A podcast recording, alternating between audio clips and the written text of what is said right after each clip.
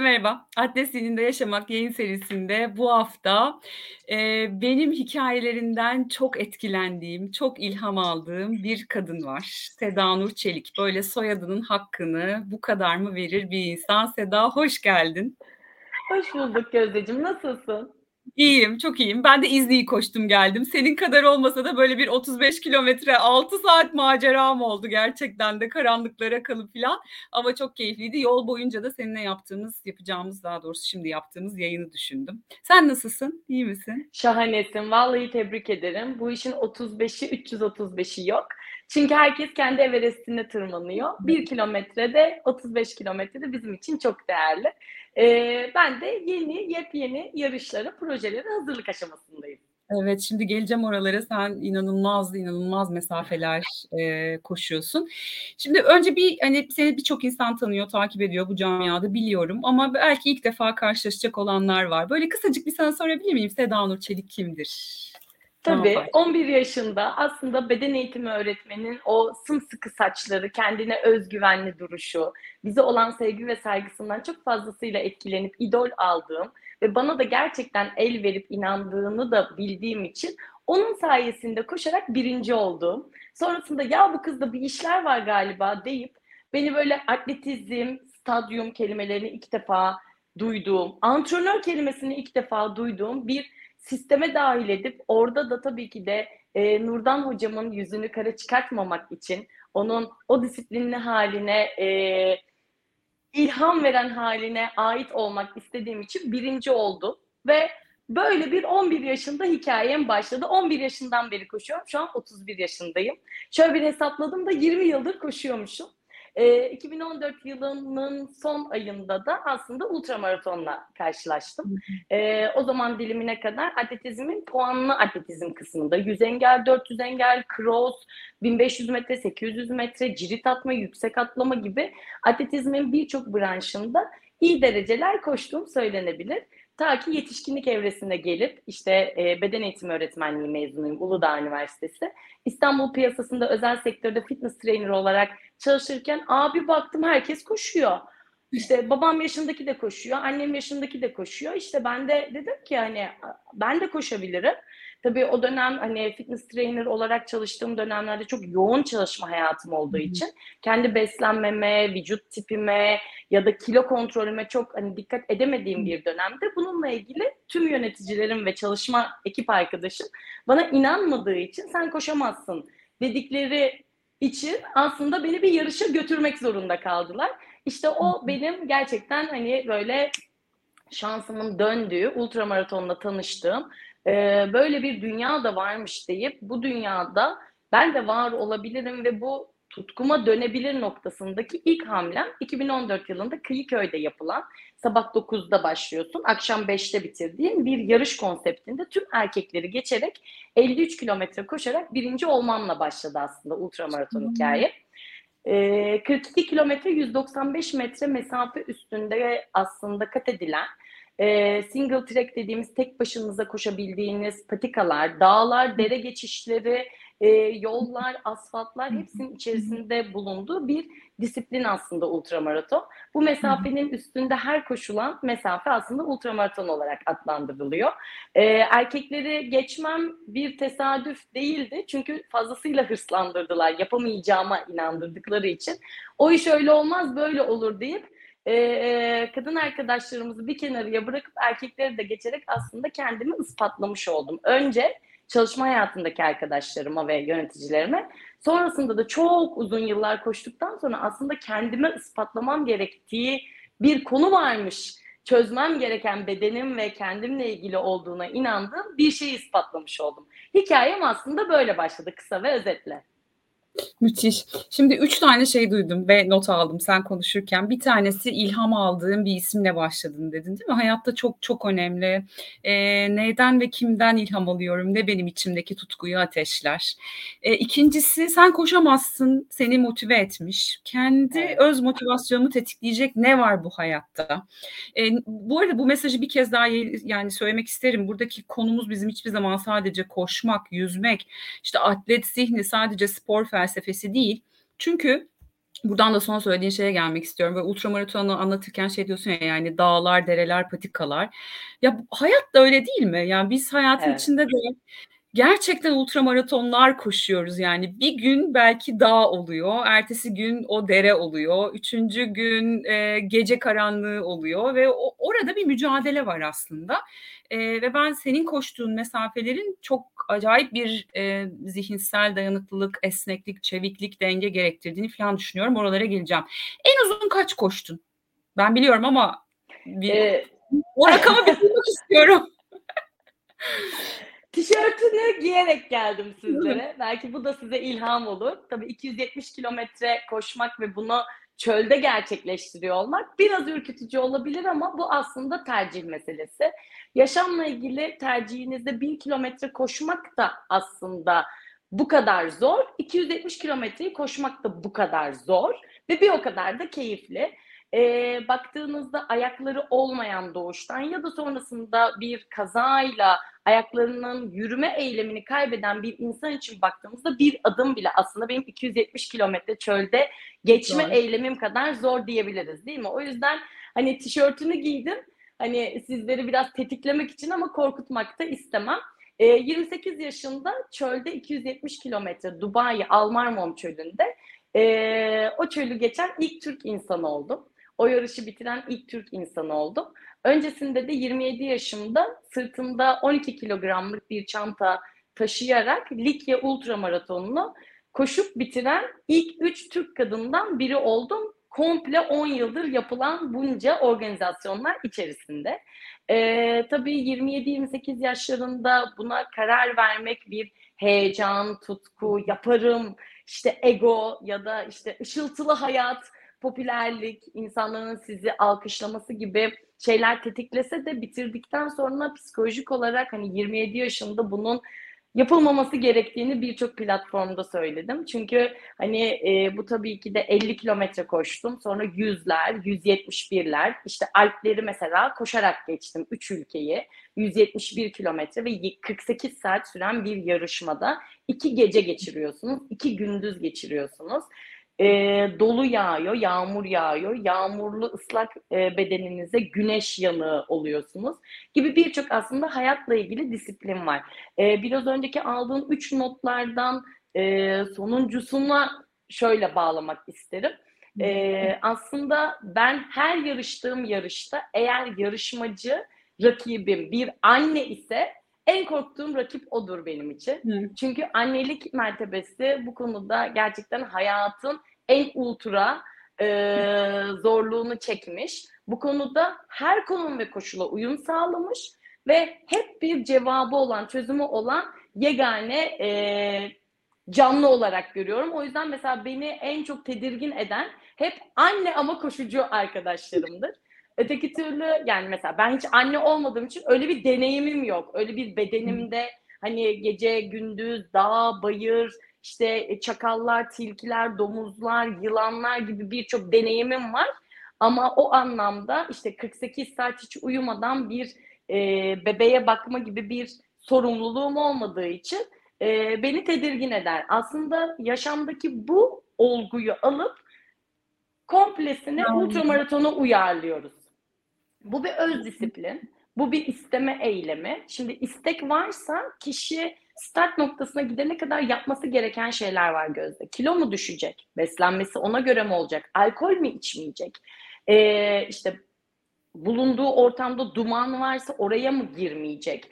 İşte erkek arkadaşıyla olan ilişkisi ya da eşiyle olan ilişkisi, ekonomisi, işi, işin gereği, beslenmesini nasıl hani kontrol edebileceği gibi birçok parametre var.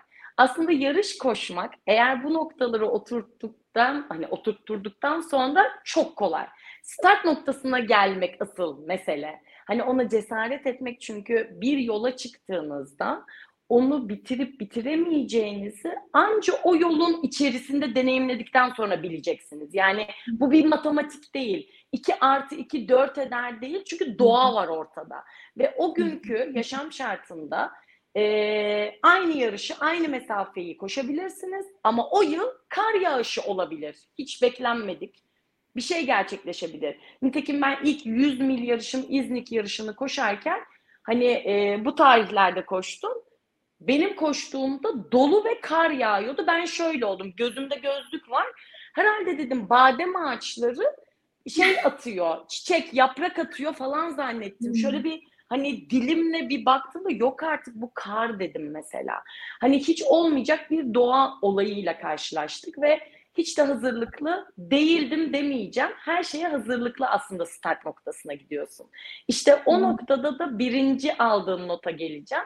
E, beden eğitimi öğretmenim her zaman ve her koşulda küçücük çantasında her şeyini bulunduran bir kadındı. Kadın olması güçlü bir figürdü benim için. Çünkü ben de bir kız çocuğuydum. Ve bana Hı. aslında sadece cinsiyetiyle bu işlerin ne kadar hani dik duruşla, tertemiz kokarak, saçlarının ve kendi öz bakımının ne kadar güzel bir şekilde olarak da sporcu olabileceğini gösterdi. Şimdi e, bizler dağda, bayırda, yağmurda, çamurda koşarken tabii cildimiz çöküyor. Tabii. Saçlarımız yıpranıyor, tırnaklarımız sökülüyor. E, fakat ben şöyle bir baktığımda hani beni takip edenler şunu bilir mesela rujsuz asla çıkmam. Çantamda her zaman rujum vardır. Aslında bu beni motive eden bir şeydir Gözde. Yani bu hani insanlara ilham olmak ya da insanlara bir şey kanıtlamaktan çok öteye gittim ben. Hani ufak bir aynam vardır şu kadar ve nazar boncuğu vardır. İşte e, ve kalem rujum vardı yarış çantamın içerisinde ve ben kontrol noktalarında her ne kadar bitik de olsam, ne yaşamış olsam bile beni rujsuz görmek çok nadirdir. Ya çok hani fazla kapışıyorumdur kızlarla onu sürmeye fırsatım olmuştur, silinmiştir ya da gerçekten çok zorlanıyorumdur onu düşünmüyorumdur gibi ya da yarış esnasında mesela işte yaşam içerisinde beni ne mutlu eder? Jelibon yemek çok mutlu eder. Ve ben hmm. bunu yarış çantamda koymak ve çok iyi bir çıkışı, çok iyi bir dereceyle çıktıysa kendime ödül olarak veririm. Tam da işte dediğin şey yaşamın tam kendisi. Öğle yemeği var, akşam yemeği var mideni bozabilirsin, tuvalet ihtiyacın çok sık gelebilir ya da modun çok düşük olabilir. Hiç yemek yemek istemeyebilirsin. Çok yemek Ama yemen lazımdır. Evet, evet. evet. Müthiş bir hazırlık. Her şeyini e, Ona göre ayarlamak gerekiyor. ya e, oradan şuna geleceğim.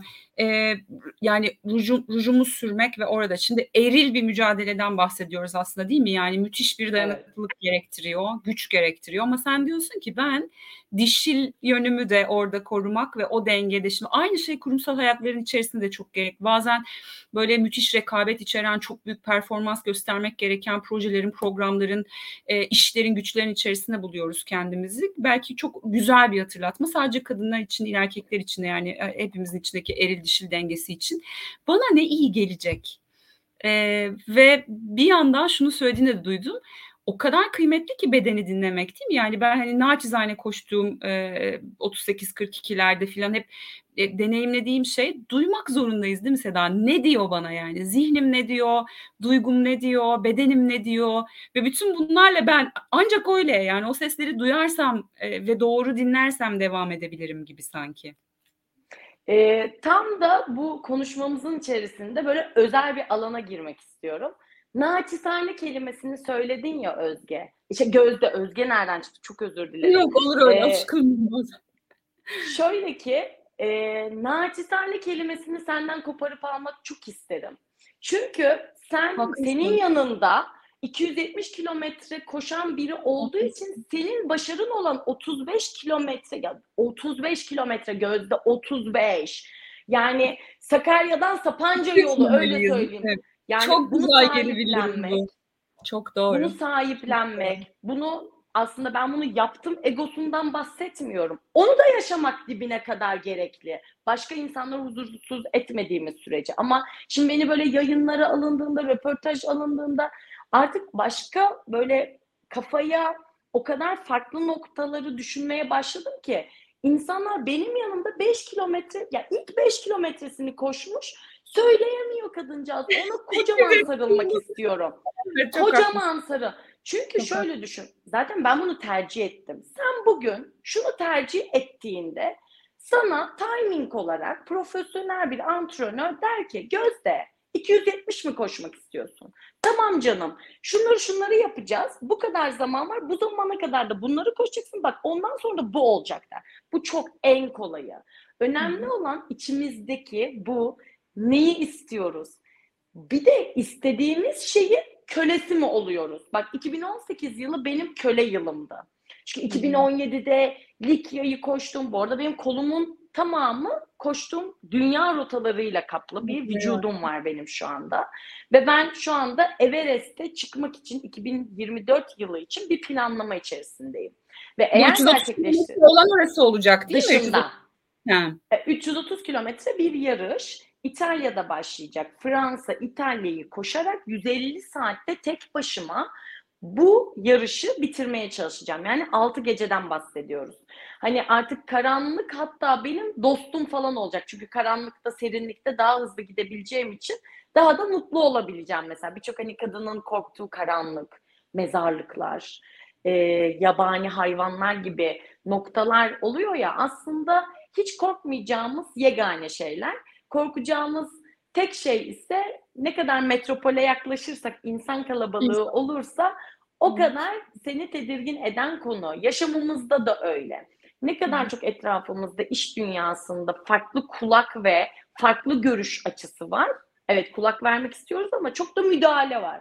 Yapmak istediğim şeyler var ama beni engelleyen şeyler var. Doğadan korkma diyorsun aslında. Asla korkma diyorum. Ve e, aslında toparlamam gerekirse kendi kadın bedeninde dişil tarafınla ve eril tarafınla her neyi öne çıkartmak istiyorsan ve her ne o an seni mutlu edecekse kafanın içerisindeki zihnindeki şey aslında sürekli seni kurcalamak için var. Yani şöyle bir eğitimde şunu duymuştum. Tost makinesi tost yapmak için var. Ütü yapmak için değil ya Seda. İşte senin de kafandaki bu duygu ve düşünceler sen insan olduğun için var. O yüzden susturmaya, bastırmaya, onu dinlemeye gerek yok. O böyle konuşuyor. Hı hı. Şöyle düşün. 270 kilometrelik bir yarış startı veriyorlar. Düşünsene zaten kafamın içerisinde sürekli şöyle bir şey var. 170. Abi daha 269 var. 1 kilometre gidiyor. Saatin ötüyor. Daha 269 var. Daha 255 var. Daha mesela üçlü rakam bitiriyorsun. 100 bitiriyorsun. Daha 150 var diyor. Şimdi ben bunu hiçbir zaman duymuyorum. Diyorum ki konuş. Devam et. Okey. Sen bunun için varsın zaten. Kafamda aslında bölgelere bölüyorum. İlk 25 misal veriyorum. Sen 35 koştuğunda belki 5-5 bölmüşsündür. Belki 10-10 bölmüşsündür. 10-10 bölüyorum ben. Evet. evet. İlk hedef. Step by step. Doğduk, emekledik, yürüdük, koştuk. Şimdi insanlar bana baktığında bir anda koştuğumu falan zannedebilirler. Öyle bir şey yok. Altyapıda ben kadar... biliyorum seninle efsane antrenmanlar yapıp nasıl hazırlandığını çok iyi biliyorum yani izleyen biri olarak. Süreç şey e, sancılı ve bu süreçteki işte kilit nokta konfor alanı. Ee, X bir kişi sabah 5'te uyurken ben 4.55'te koşup kalkıp bunun için eğer konfor alanımdan çıkmaya karar verdiysem bence kilit nokta burası. Herkes bunu yapmak zorunda değil.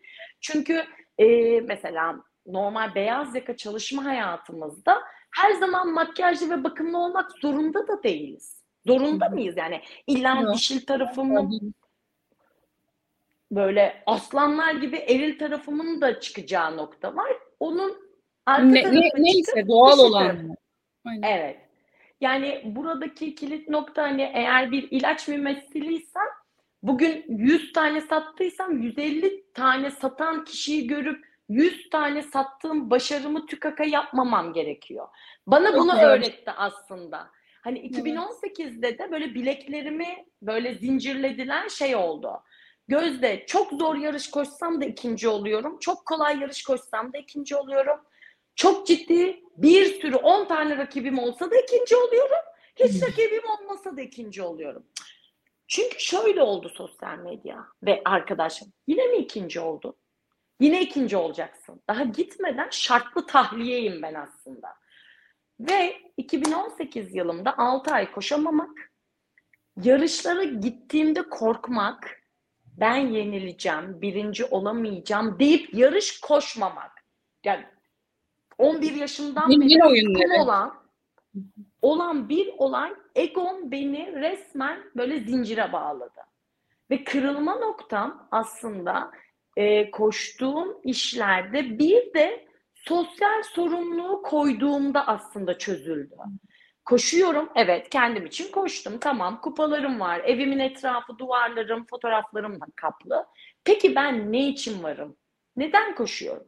Peki ben koştuğumda bir Fazıl Say süper bir beste çıkartıyor ve dünya dinlediğinde aslında Türkiye'nin bilinirliği artıyorsa ya da Beethoven otizmli haliyle bir şeyi çaldığında birçok piyaniste ilham oluyorsa benim de kendimi ifade etmemin eylemi aslında koşu olduğunu keşfettim.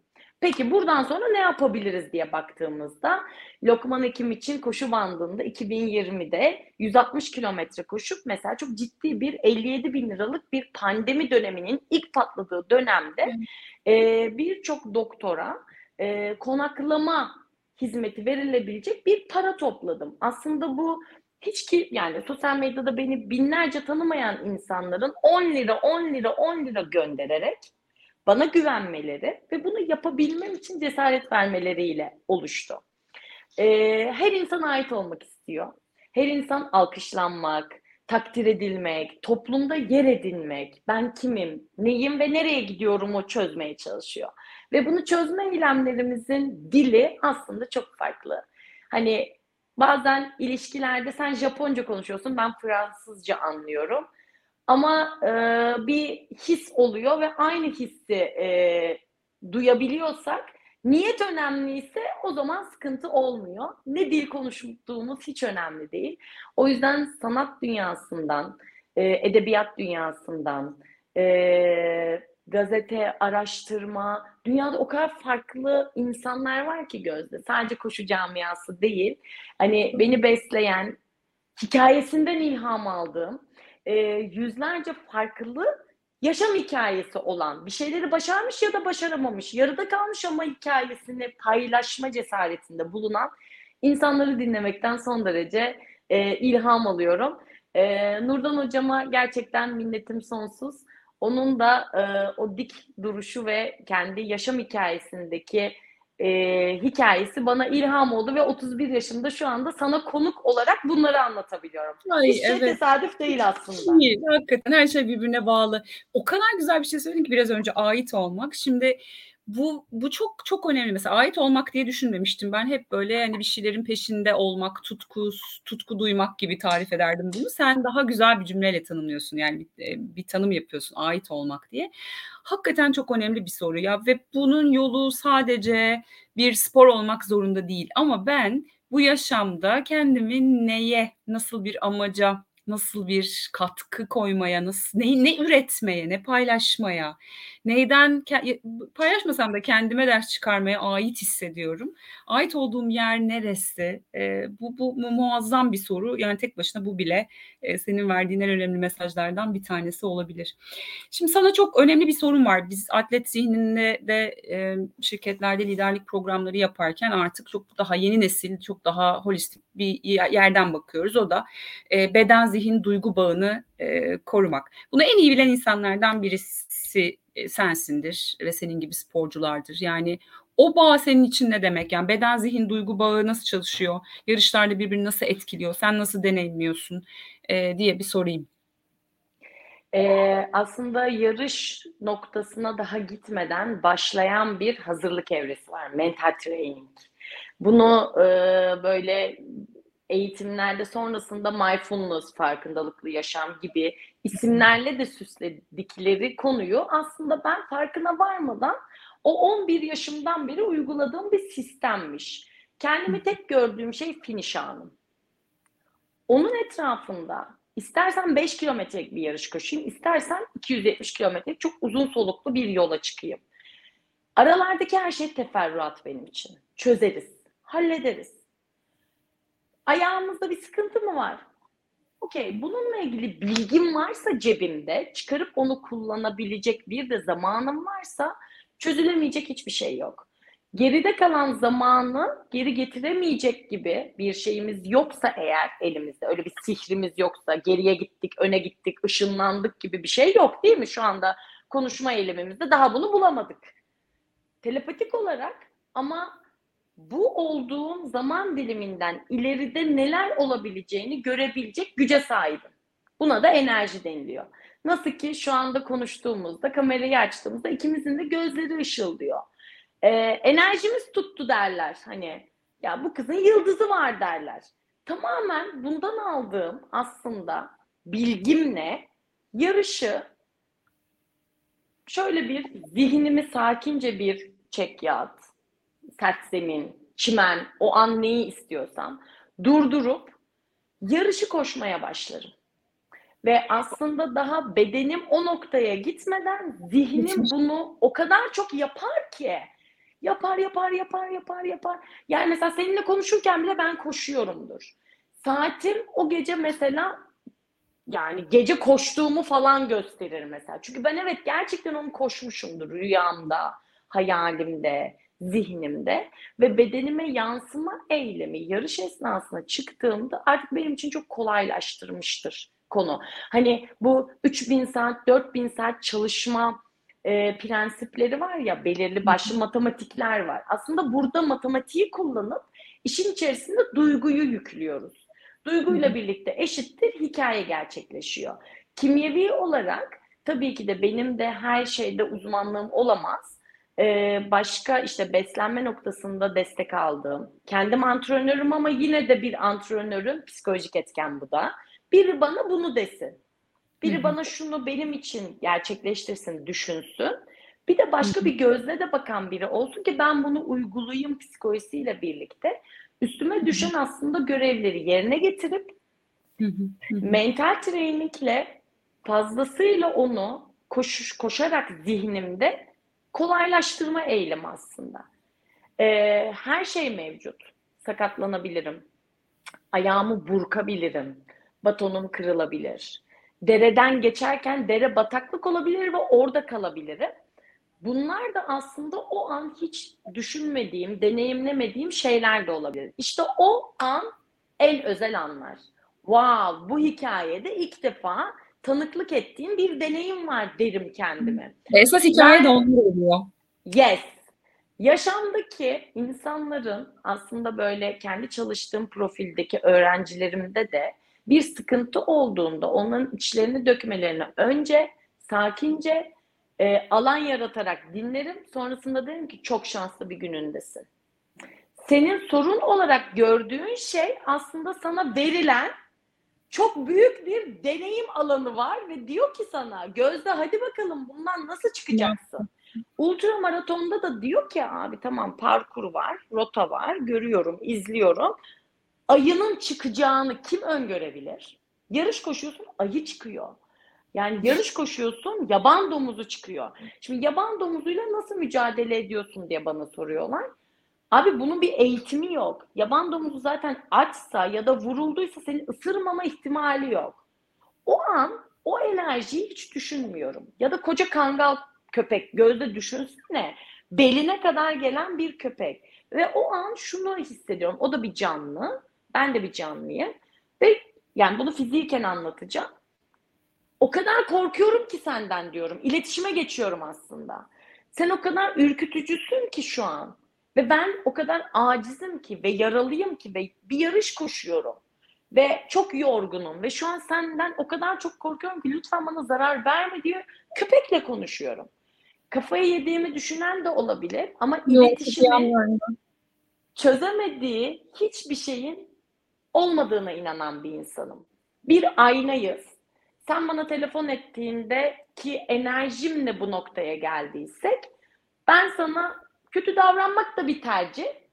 Bir telefon geldiğinde ya ben çok müsait değilim deyip kötü bir ama yine de ya bir takvime bakayım dediğimde e, bir tarih belirleyebiliriz ama belki bu kıvamda olmazdı. Şu anda ben evimin salonunda gözde gelmiş sohbet etmiş samimiyetindeyim.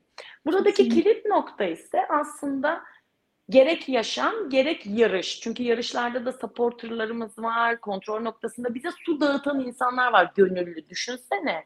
Sen koşuyorsun 20 saat ama o adam 40 saat uykusuz kalıyor. Sen koş diye. Ya onların yaptığı daha çok büyük bir iş. Ve karşılıklı saygı göstermek gerekiyor. Ben tutkum olan bir şeyi yapıyorum. O adam da ben bunu gerçekleştireyim diye var. Çok Takım. Bunu bile, bunu bile görmemek yani imkansız. E, Görmeyenler olduğunu bildiğim için böyle bir kızdığım bir şey gördüm izlikte de. Ee, şimdi gerek sen konuşurken o kadar çok şeyi söylüyorsun ki aslında önemli mesaj içeren hepsini not aldım. Bir dedin ki bir hayal kurmak yani e, ne var orada benim için? Bu hayatımın çok önemli bir işi olabilir, özel hayatımla ilgili olabilir, kariyerimle ilgili olabilir, bir ilişkiyle olabilir, bir sporla ilgili hiç önemli değil ama orada bir hayalim var mı ve zihnimi o hayale doğru nasıl eğitiyorum ve nasıl yönlendiriyorum çok çok önemli. İki, üç şey söyledin. Ee, ben bilirim değil yani ben antrenörüm ve ben yani ben hakim gidip bir bilene yani bir akla danışmak hayatlarımızda zihnimizi yine fit tutabilmenin ve yolda olabilmenin, yolda öğrenebilmenin en önemli kurallarından bir tanesi. Orada da kibiri aslında e, yıkmaktan e, bahsediyorsun. E, iletişim çok önemli. Yani ben hani hayal edemedim şu an böyle bir kangalla, ayıyla, domuzla karşılaştım filan. E, ama oradaki iletişimi kendi içinde sağlam tutmanın öneminden bahsediyorsun ki bu bence yani kendi hayatlarımızdaki evet karşımda insan var ama onun içinde gördüğüm o kangal kurt köpeğinin gözüne ne kadar bakabilirim? Plazanın ortasında, dağın başında değil de yani plazanın ortasındaki kangallarla ben nasıl baş edeceğim e, meselesi. Ee, ve bir de yani şunu duydum senden aslında e, yolun içinde e, akıyor. Yani o, o akışta kalabilmek için bir kere önce yola çıkmak lazım. Hikayeler öyle geliyor. Çok minicik bir şey anlatacağım sonra son, bir sonraki soruma geçeceğim sana. Ee, ben karanlığa kalacağımı tahmin etmiyordum İzni'yi koşarken daha önce çünkü dört buçuk saat gibi bir yerlerde bitirmiştim. Şimdi hem parkuru biraz uzatmışlar 35-38 yapmışlar. Ve çok üzüldüm de zihnimde yani karanlığa kalacağım. Daha önce karanlıkta koşma deneyimim yok. Yani ne olur ne biter ne görürüm ne görmem filan. E, ama şimdi mesela sen söyleyince e, şu geliyor aklıma. İyi ki de karanlığa kalmışım çünkü hikaye orada. Yani konfor alanında otururken kanepede gelmiyor hikaye kalkıp bir şeyler yapmak gerekiyor. O şeyin ne olduğu kişinin kendisine göre de değişiyor değil mi? Bir de sen düşünsene onu eğer gerçekleştirmeseydin e, karanlıkta koşmanın ne demek olduğunu bilmiyorsun. Yani şu an bunu hala bilmeyen bir gözde oturuyor olacaktı. Ama şu an sen karanlıkta ne demek, koşmanın ne demek olduğunu bilen bir gözdesin. Tamam buna bir tik attık. Next. Hadi diğerine geçelim. Evet. Ee, o kadar farklı renkler var ki yaşamda. Hani pembenin bile 60 tonu olan bir e, dünya içerisinde düşünsene insanın içerisinde kaç insan vardır? Senin içerisinde yani sen bir seçim yapıyorsun orada ve içinde kalacağım kalacağım kalacağım kaldın ha oldu diyorsun kendine bir için içini yiyor. Ulan kalmasaydım nasıl olurdu daha hızlı gidebilir miyim diye sorguluyorsun. Bak görüyor musun ne kadar yavaş koştum. Çünkü ilk bunu şey yaparken yani olabilir 38 değil belki 3 kilometre fazla koştuğun için iç dünyada organizasyonu bile kızmış olabilirsin. Belki. evet. Sen buna gönüllü geldin bir kere. Kimse sana yani evet. buradan da söylemek istiyorum. Bunları koşalım diye para ödemiyorlar. Biz kendimiz evet. para ödüyoruz bunları. Ben bunu koşayım diye. Aslında evet. organizasyonlar bize tam da bu noktada bir paranın karşılığında yaşamdaki birçok deneyimi veriyorlar. Bunu görmek gerekiyor. Ultramaraton tam da bu. O yüzden bence dünyadaki herkesin en az bir kere bunu deneyimlemesini diliyorum yaşamda. Ee, ve hedefi olmayan hiçbir bence varlık yok. Hani e, zihni olmayan bir bitki bile ilkbaharda çiçek açıyor, yaza doğru meyve veriyor, sonbaharda dökülüyor. Hedefi var böcekleniyor, ölüyor. Sonra o tekrar onu canlandırıyoruz gibi. Ama zihni yok ya nasıl bunu yapar değil mi? Bir yaprağa baktığında bile bir hikaye, bir süreç, bir yolculuk var. E, dört ayaklı işte dostlarımıza baktığımızda bir iletişim var. Ne anlar ki o köpekten? Bir ilahlaştırmak değil, bir insanlaştırmak değil aslında köpekleri. Ama onunla var olan ilişkimde de sadece göz gözümle ya da bunu yaptığımda anlaşabilecek iletişimimin kilidi bendeyse eğer ama o köpek olduğu ve ben insan olduğum için değil yani ben daha üstün bir yaratık olduğum için değil. Abi ben yönetiyorum olayı. Yani bende bitiyor olay. Ben bugün işte trafikteki giden ya da o plazadaki olayda anksiyete ilacımı içecek kadar kendimi girdaba sokmak mı istiyorum?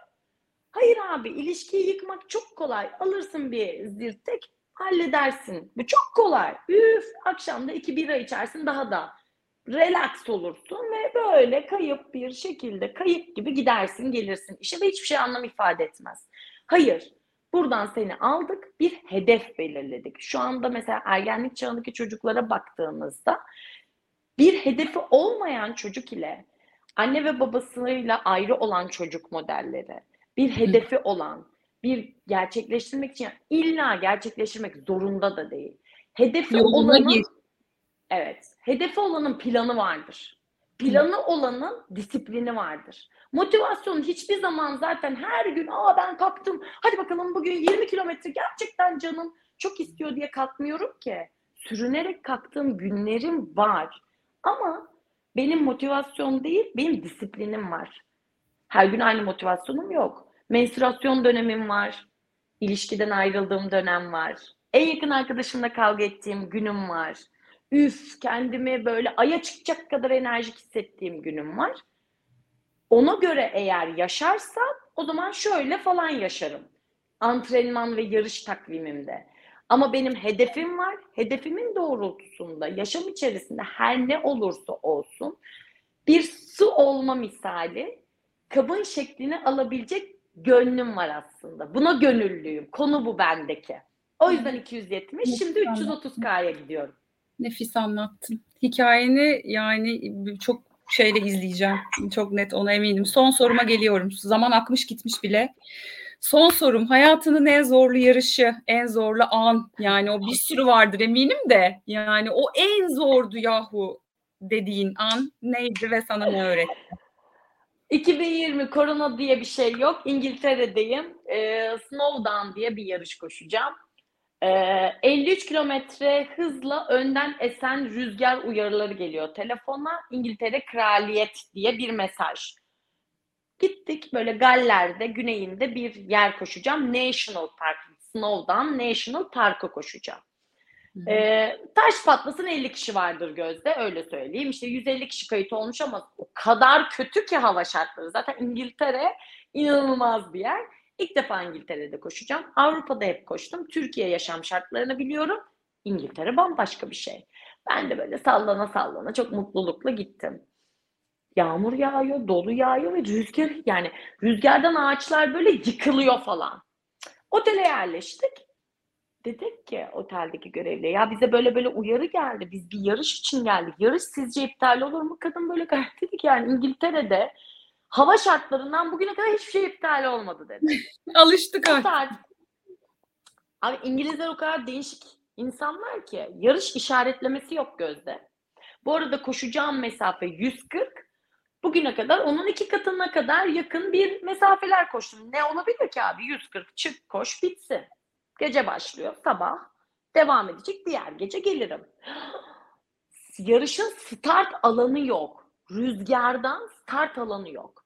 Böyle büyük bir GPS verdiler. Soğuktan GPS'im falan donmuş. Beni durdurmaya çalışıyorlar. Ben bunu söylemem gerekiyor.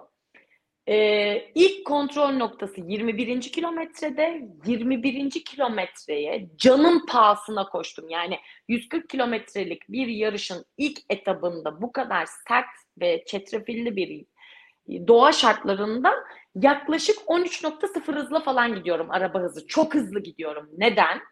Kaybolmamam gerekiyor. Öleceğimi düşünüyorum ve birinci adamı bırakmamaya. Yani biz çıktık Zaten böyle beş adam ve ben koptuk. Geride gelen yok. Ee, ve maalesef ben iki kere üstüme işemek zorunda kaldım. Ee, ve 21 yani şu kafamda şu 140 diye bir şey yok. 21. kilometrede bırakacağım. Çişim geldi. Tuvaletim geldi. Abi duramam. Durup tuvaletimi yapamam. Çünkü birinci adam gidiyor. Eğer onu kaybedersem öleceğim dedim. Ve yani bu, bu arada koşma eyleminde onu gerçekleştirmek çok zormuş. Ona eğil, şey yaptım. Tuvaletim var yapamıyorum ama koşuyorum falan. Aa dedim fiziken böyle bir şey mümkün değilmiş falan oldu. Nitekim bunu gerçekleştirdim. Ve ilk 21. kilometreye girdiğimde inanılmaz iğrenç bir tavırla kendimden geçtim. Öyle fair play falan yok. Batonlarımı falan fırlatıp dedim sizin yapacağınız iş bırakın yapmayın. Adam böyle anlam falan veremedi görevli. Dedi ki yani bizde dedi İngiltere'de işaretleme olmaz dedi adam. Anlamadım dedi. GPS o kadar büyük bir sis bulutu ve rüzgar var ki GPS'im almıyor. Beni takip ettikleri cihaz kapanmış, telefonum çekmiyor.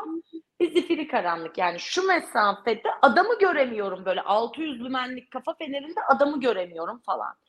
Nitekim ben böyle gayet kendimden utanırcasına bir hareketlere girdim.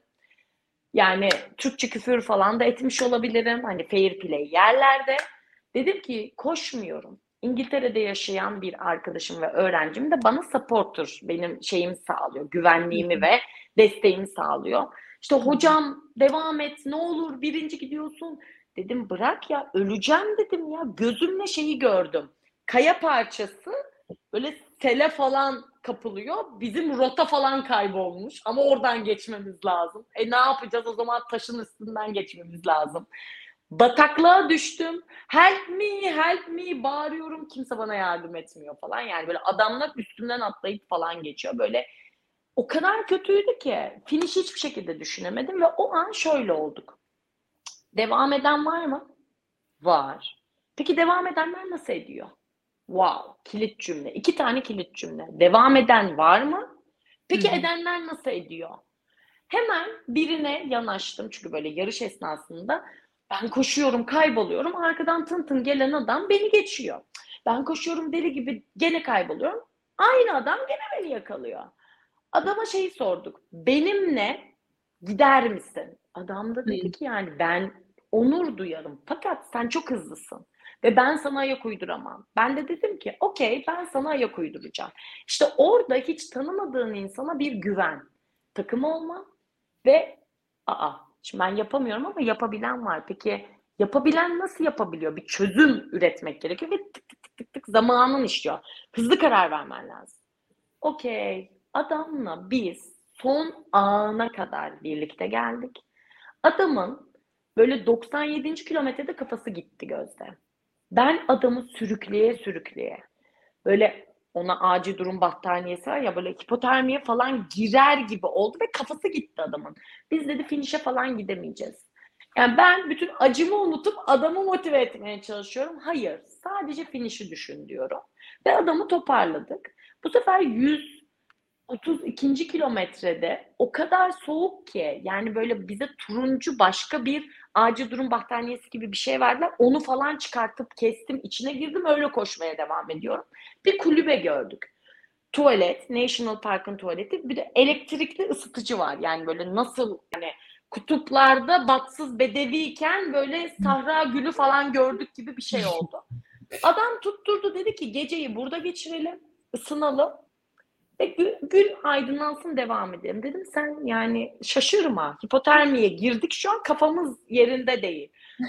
yani oradan nasıl ben onu çıkarttım? O 8 kilometreyi gözümüz kapalı falan koştuk. Yani o anda ve atalete uğrayıp evet sıcaklık çok iyi biz şimdi burada ısınalım desek belki donarak ölmüştük şaka değil. Yani eksi 8 eksi 10'lar ve Türkiye gibi bir sıcaklıkta gittiğimiz İngiltere hava sıcaklığı ben eksi 8 gibi hissediyorum. Belki eksi 3 ama eksi 8 gibi hissediyorum bedenim. Tabii, tabii. Benim koştuğum en zor yarıştı ama en zoruydu. Yani ben Alpleri bile koşarak geçtim. Bu kadar psikolojik olarak yıprandığımı ve yapamayacağımı bu kadar yapamayacağım yani yapacağım kelimesinin karşılığı yok bende. Hani finish finish yok. Ne diyorsunuz? Öyle bir şey yok kafamda. Ve biz Eee, iyi bir takım olduk hiç tanımadığım bir yoldaşla ve birlikte finişe geldik.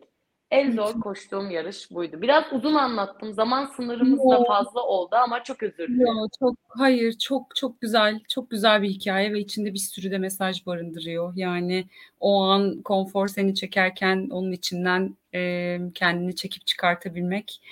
Eee, Seda çok çok teşekkür ederim. İyi ki geldin. Eee, hızlıca da söyleyeceğim. Eee, ben Seda'yı aradım ve saniye düşünmedi. Yani, "Tabii ki destek olurum, tabii ki, ne güzel konu, orada olmak isterim." dedi. Çok önemli, eee, bence. Bunca şeyi başarmış bir kadın olarak, bir atlet olarak, bir sporcu, öğretmen, girişimci, zaman kalmadı onlara giremedim ama, emm, kendi alçak gönüllülüğünü, eee, bu kadar çok insanla paylaşıyor olman çok önemli. Eee, bana da çok güzel bir şey hatırlattın. Naçizane falan demem artık. Aslanlar gibi 38 kilometre Aslanlar koştum. gibi koştun. Belki de şu anda buluşmamızın yegane, eee, Evet. teslimiyeti ve, eee, hizmeti buydu. O yüzden kimlerle ne hikâyeler olacağını bilmiyorum ve bana yüreğiyle gelen herkese kapım sonsuz açık ve o yüzden hiç de tereddüt etmiyorum. Kişi bana sonunda kötülük yapsa bile "Tamam ya, bunu deneyimledik." deyip yoluma devam ediyorum. O yüzden değerli, karşılaşmaların bir tesadüf olduğuna inanmıyorum. Kesinlikle. hayatlarımızın birbirinin aynası olduğuna çok inanıyorum. O yüzden Gözde iyi ki çağırdın. Çok ama çok teşekkür ediyorum. Değerli zamanını ve platformunu benimle paylaştığın için.